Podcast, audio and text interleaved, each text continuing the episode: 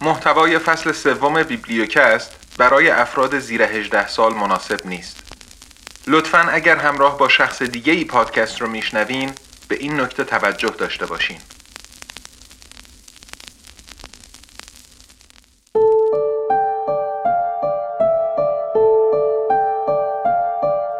سلام من سید ابراهیم تقوی هستم و این بیبلیوکسته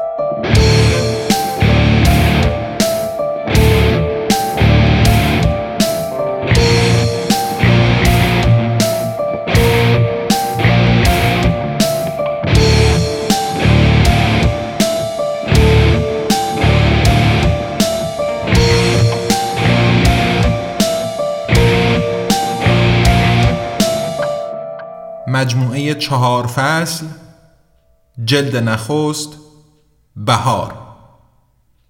نوشته احمد رضایی با صدای سید ابراهیم تقوی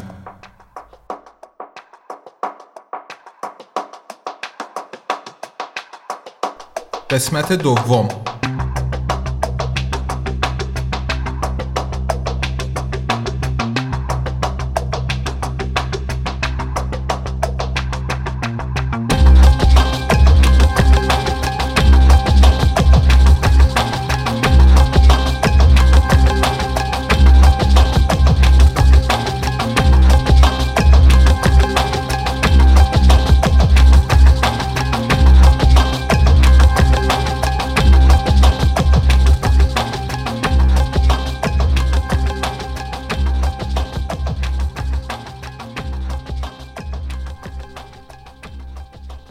فصل سوم کمینه مطلق گرادیان جی تابع کاست.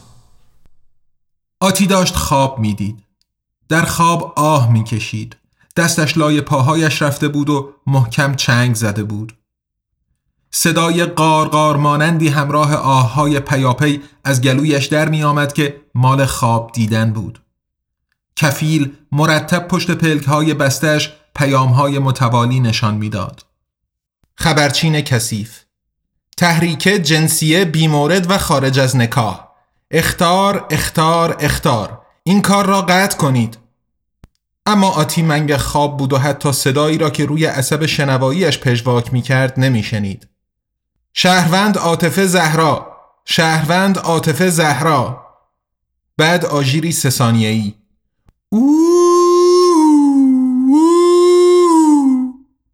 و همراهش اخطار دیگری. خبرچین کثیف خانومه جواهری در خونه نامحرم خوابیدی. بیدار شو. اما صدا و اشکهای کفیل زیر سیل آبی که از واژن آتی می آمد خفه شد. آتی خواب می‌دید. خوابی که سالها می‌شد در لابلای چین خوردگی های کورتکس مغزش پنهان از خودآگاه و پنهان از کفیل مخفی مانده بود.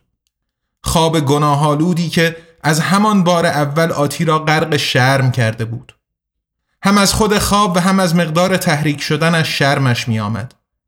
آتی نوجوان بود که اولین بار این خواب را دید شب همان روزی که با اردوی مدرسه همراه بقیه کلاس پنجمی ها از موزه باغ استادان بازدید کرده بودند. آن موقع هنوز آتی آنقدر بزرگ نشده بود که برایش تراشه دولت الکترونیک بکارند. خانم معلم ها را راه ندادند. گفتند آنها نمی توانند فضای داخل را تحمل کنند و فقط معصومیت بچه ها می تواند آنجا دوام بیاورد. آنجا اولین بار چهره و اندام آسمانی چند استاد را دیده بود که برای دیدار با دانش آموزان از محفظه های یخ بیرون می آمدند. دیدن آنها دیوانه اش کرد. به خصوص استاد رائفی پور با آن هیکل تکه تکه که چون مرده بود حتی چینی ها هم نتوانسته بودند کاری کنند زخمهایش جوش بخورد و به جای آن تکه هایی از بدنش که نبود شیشه ای مثل بلور گذاشته بودند. هیچ وقت یادش نمی رفت وقتی بخار سرد هوا روی تنش نشست حس عجیب جدیدی در فرج آتی زنده کرد. جایی که تا به حال فقط نجسی خون هیز داشت یا همانطور که مادرش می‌گفت پریود. از همان لحظه چهره استاد رائفی پور در ذهن آتی نقش بست. عصر با صورتی برافروخته به خانه رسید. مادرش که انگار خبر داشت اول کلاه عینک سمعک خودش را درآورد و با اخم و تخم انگار به کسی جدای آتی گفت بالاخره واژن بچه ها رو هم دست گرفتن و بعد محکم پشت دست آتی زد که سرخ شد و گفت نبینم تا چند روز تنها بمونی ها ورپریده اینجا جای این کارا نیست که آتی نفهمید چه کاری. آتی را فرستاد که با شوینده صنعتی و مقداری آب خودش را بشوید. آن موقع هنوز تهران آب لوله کشی داشت و می توانستند به جز وقتهای وضوع با آب خودشان را بشویند. ولی خونکی شوینده صنعتی لحظاتی بیشتر دوام نداشت و فرج آتی دوباره مثل آتشفشان شروع به فوران کرد. بدنش داغ شد و پاهایش سست. شام نخورد. که کسی هم گیر نداد چرا. به بقیه بیشتر می رسید زودتر از بقیه رفت بخوابد و تا هنوز کسی نیامده بود بدون اینکه دست خودش باشد شروع کرد همانطور کند که مادرش گفته بود نکند. با خودش ور رفتن. هی ور رفت و هی تنش به لرزه افتاد و هی ور رفت و هی تنش به لرزه افتاد. تا بالاخره وقتی خواست نفسی تازه کند خوابش برد. فرمونهای جنسی که در باغ استادان تنفس کرده بود داشتند عمل می کردند و آتی با وجود فرسودگی از خود های پشت سر هم اولین خواب جنسیش را دید. آتی ضعیف سرش را پایین انداخته بود که سایه‌ای بزرگ رویش افتاد. سرش را که بلند کرد چهره نورانی استاد رائفی پور را دید که با لبخند به او نگاه می کند.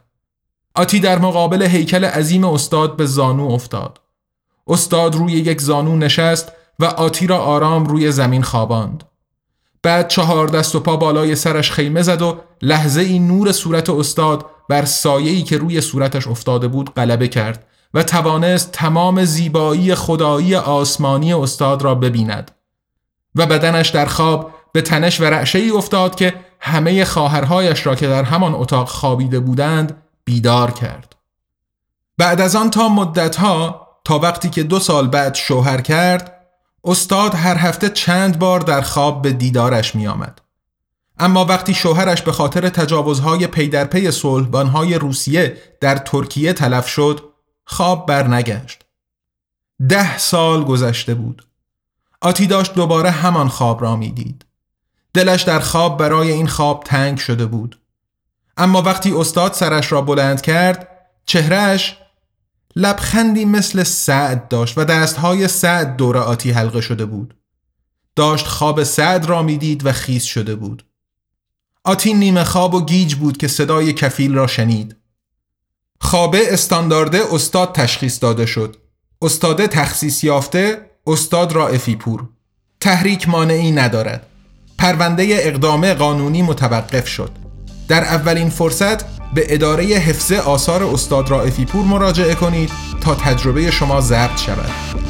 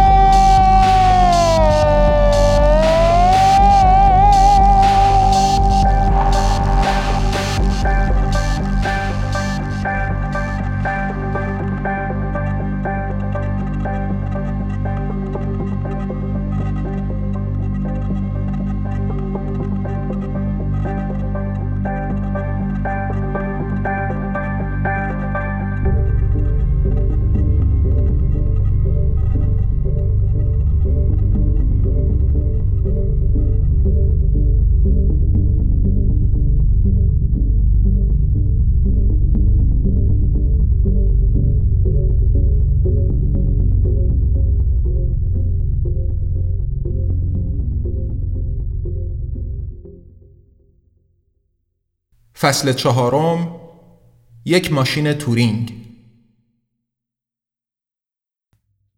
نفهمید چقدر بعد دینا بالای سرش بود و مهربان و آرام صدایش کرد. آتی جان وقت نهاره. آفرین دختر. پاشو. بریم نهار بخوریم بعد بیا استراحت کن. صورت آتی داغ شد. خجالت کشید. چطور خوابش برده و نفهمیده بود؟ اصلا چطور توانسته بود جای غریبه اینطور بیهوش شود؟ می‌دانست از شرم سرخ شده اما نترسیده بود نگران نبود که خوابش برده هنوز نیامده به قول منصور زیادی پسرخاله شده بود و این او را میترساند بوی داغ تن دینا هم که داخل بینی و حلقش نشسته و تشنهش کرده بود کار را بدتر می کرد. آرام گفت باشه و صدایش در گلو شکست. تندی گلویش را صاف کرد و دوباره با صدایی محکمتر گفت باشه خیلی ممنون. نمی‌خواست زحمت بکشین. از بیرون می‌گرفتم. چهره دینا یک لحظه طوری شد که انگار آتی حرف بدی زده باشد. بعد نرم شد و گفت چه حرفایی می‌زنی آتی جان؟ اینجا از این خبرها نیست. ما نمی‌ذاریم آب تو دل مهمونی که منصور فرستاده تکون بخوره. بیا بریم نهار بخوریم بعد بگو کجاها می‌خوای بری. یا صد میبردت یا خودم. با منصور قرار گذاشتیم. نهار همان چیزی بود که سعد گفته بود. آتی یک بار بیشتر ماهی نخورده بود بچه بودند که مادرش یک روز با یک قوطی فلزی به خانه آمد و با پدرش کلی ذوق کردند آتی بچه چهارم از هشت بچه بود و آن موقع هنوز شش خواهر و برادر بودند. سر شام پدرش محتویات استوان شکل و قهوه‌ای قوطی را هشت تکه کرد و به هر نفرشان یک تکه داد. هرچقدر ماهی خاطراتش با گلوله های مواد فراوری با مزه ماهی که غذای معمولیشان بود فرق داشت این ماهی هم با هر دویشان تفاوت داشت وقتی دینا خندان بیدارش کرد هنوز گیج می‌زد منگ با پوستی که از آب تمیز به خارش افتاده بود سر میز نهار رفت.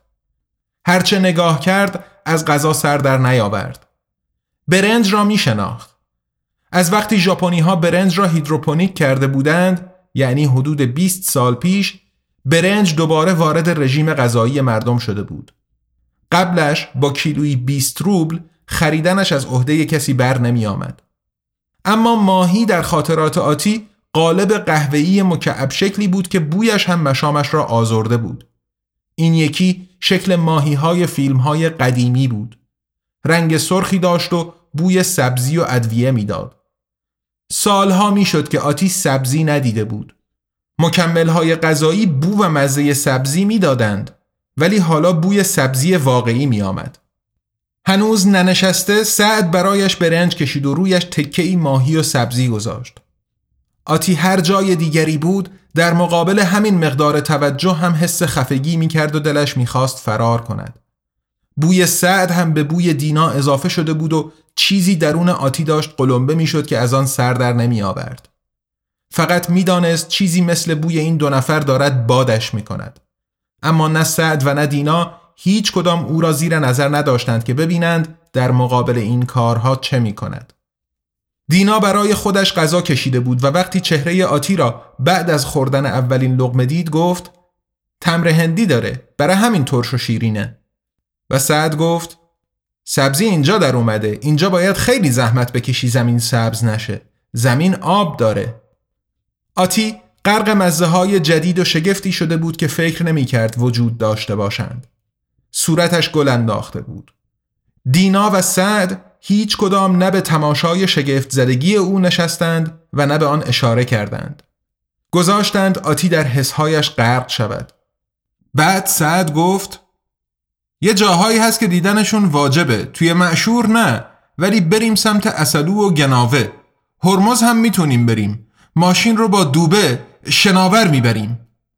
دینا هم راحت گفت من خیلی دوست دارم همراهتون بیام جایی که منصور گفته بریم. یه جایی که سکوت مطلق باشه. آتی دید دارد سر تکان می دهد. همیشه در همه گفتگوها عادتش این بود که سکوت کند. دینا لبخندی زد و ادامه داد ولی حیف باید برم مأموریت. تو که از خودمونی من پلیس مخفیم. پلیس منطقه آزاد نه نیروی ارشاد.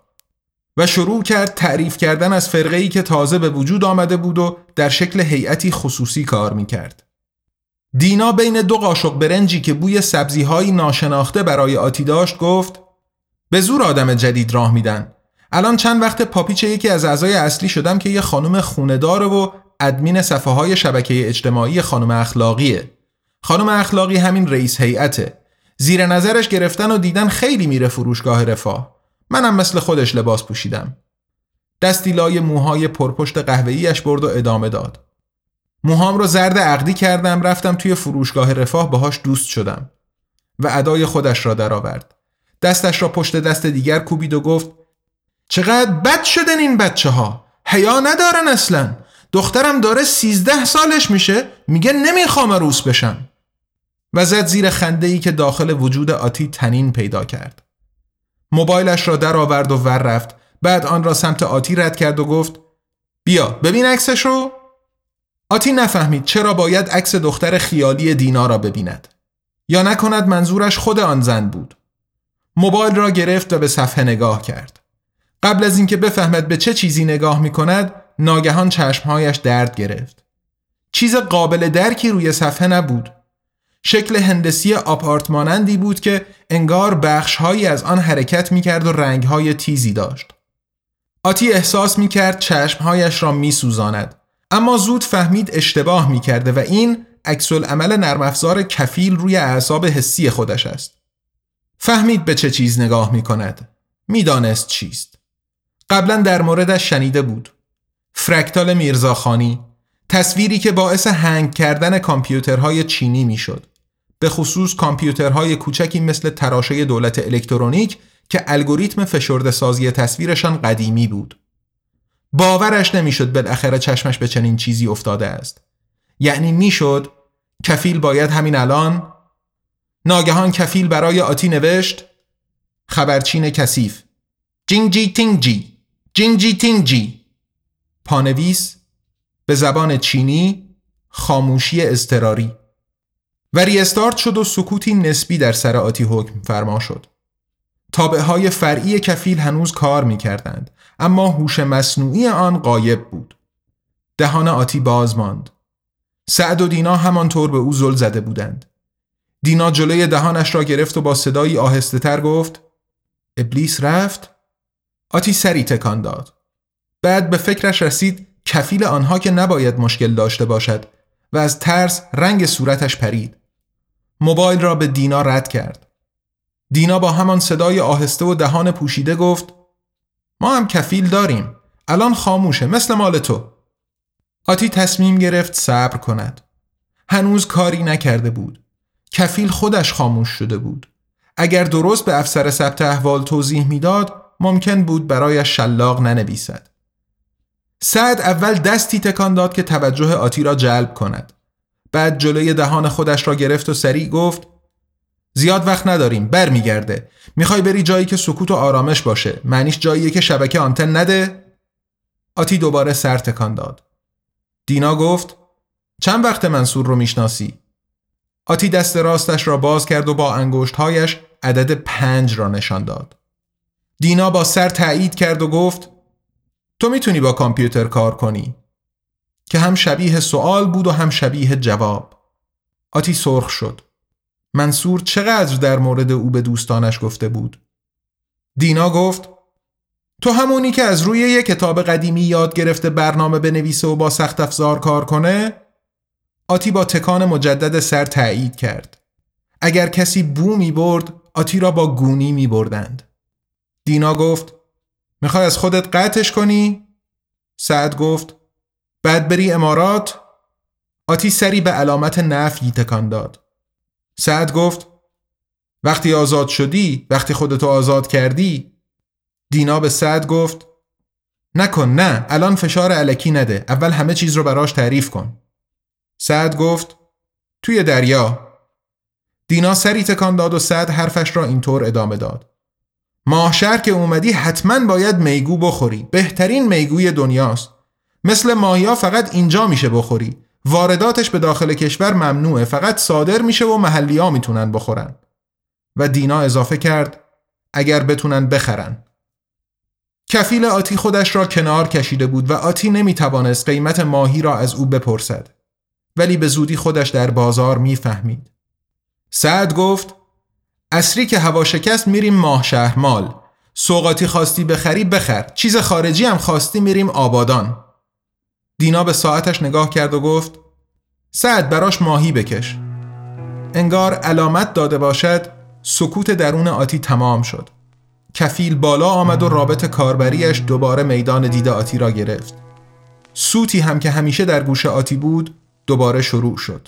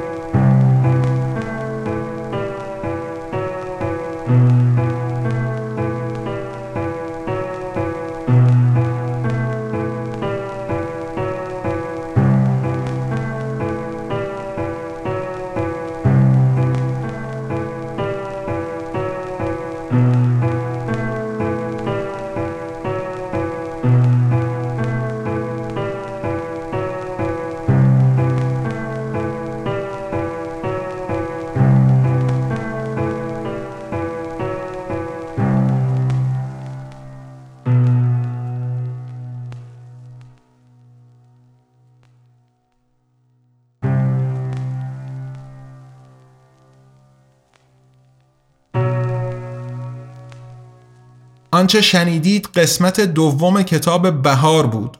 جلد نخست از مجموعه چهار فصل نوشته احمد رضایی که در فصل سوم پادکست بیبلیوکست خواهید شنید. آزادنامگان یه انتشارات مستقل تأسیس شده در برلینه که کتابهای الکترونیک و صوتی به زبان فارسی رها از سانسور منتشر می‌کنه و از اونجا که بخش اعظم مخاطبش یعنی جامعه فارسی زبان در ایران دسترسی به پلتفرم های بین المللی برای خرید محصولاتش نداره این آثار رو همزمان در قالب پادکست بیبلیوکست به رایگان در اختیار عموم قرار میده. این پادکست رو شما می‌تونین روی سایت آزادنامگان یا اپهای پادگیر مختلف از جمله از طریق اپلیکیشن حامی فنی و تبلیغاتی ما یعنی شهرزاد بشنوین. همه پادکست های فارسی و تعداد زیادی کتاب صوتی در اپلیکیشن شهرزاد وجود دارن و همه چیز در شهرزاد رایگانه شهرزاد رو می‌تونین خیلی راحت از فروشگاه گوگل دانلود بفرمایین و بیبلیوکست، ژرمانیا و باقی پادکست های فارسیتون رو ازش بشنوین. اگر خودتون هم قصد تولید محتوای پادکست یا کتاب صوتی داشتین همکاری با بچه های پر انرژی و خلاق شهرزاد رو به شما هم پیشنهاد می‌کنم. دو کتاب قبلی آزادنامگان یعنی QualityLand نوشته مارک اووه کلینگ و ابرقدرت ریاکار نوشته میشایل لودرز در پلتفرم های مختلف منتشر شدند. نسخه های الکترونیک و صوتی بهار هم به محض آماده شدن برای فروش عرضه خواهند شد و ما شما رو در جریان انتشارشون قرار خواهیم داد. اما ادامه کار آزادنامگان و بیبلیوکست در گروه همراهی و حمایت شماست. ما خیلی خوشحال میشیم اگر شما آزادنامگان رو در شبکه های اجتماعی دنبال بفرمایین و ما رو به دوستان و آشنایانتون هم معرفی کنین. برای حمایت مالی از آزادنامگان هم می‌تونین از لینک های هامی باش، PayPal یا SubscribeStar که در توضیحات پادکست قرار داده شدن استفاده بفرمایید. در فصل سوم بیبلیوکست ما با هفته ای دو قسمت دوشنبه و پنج شنبه هر هفته در خدمتتون خواهیم بود و خوشحال خواهیم شد از دریافت بازخوردهای مثبت یا منفی از شما شنونده های عزیز. پس با ما همراه بمونید تا قسمت های بعدی بیبلیوکست. ارادتمند تقوی.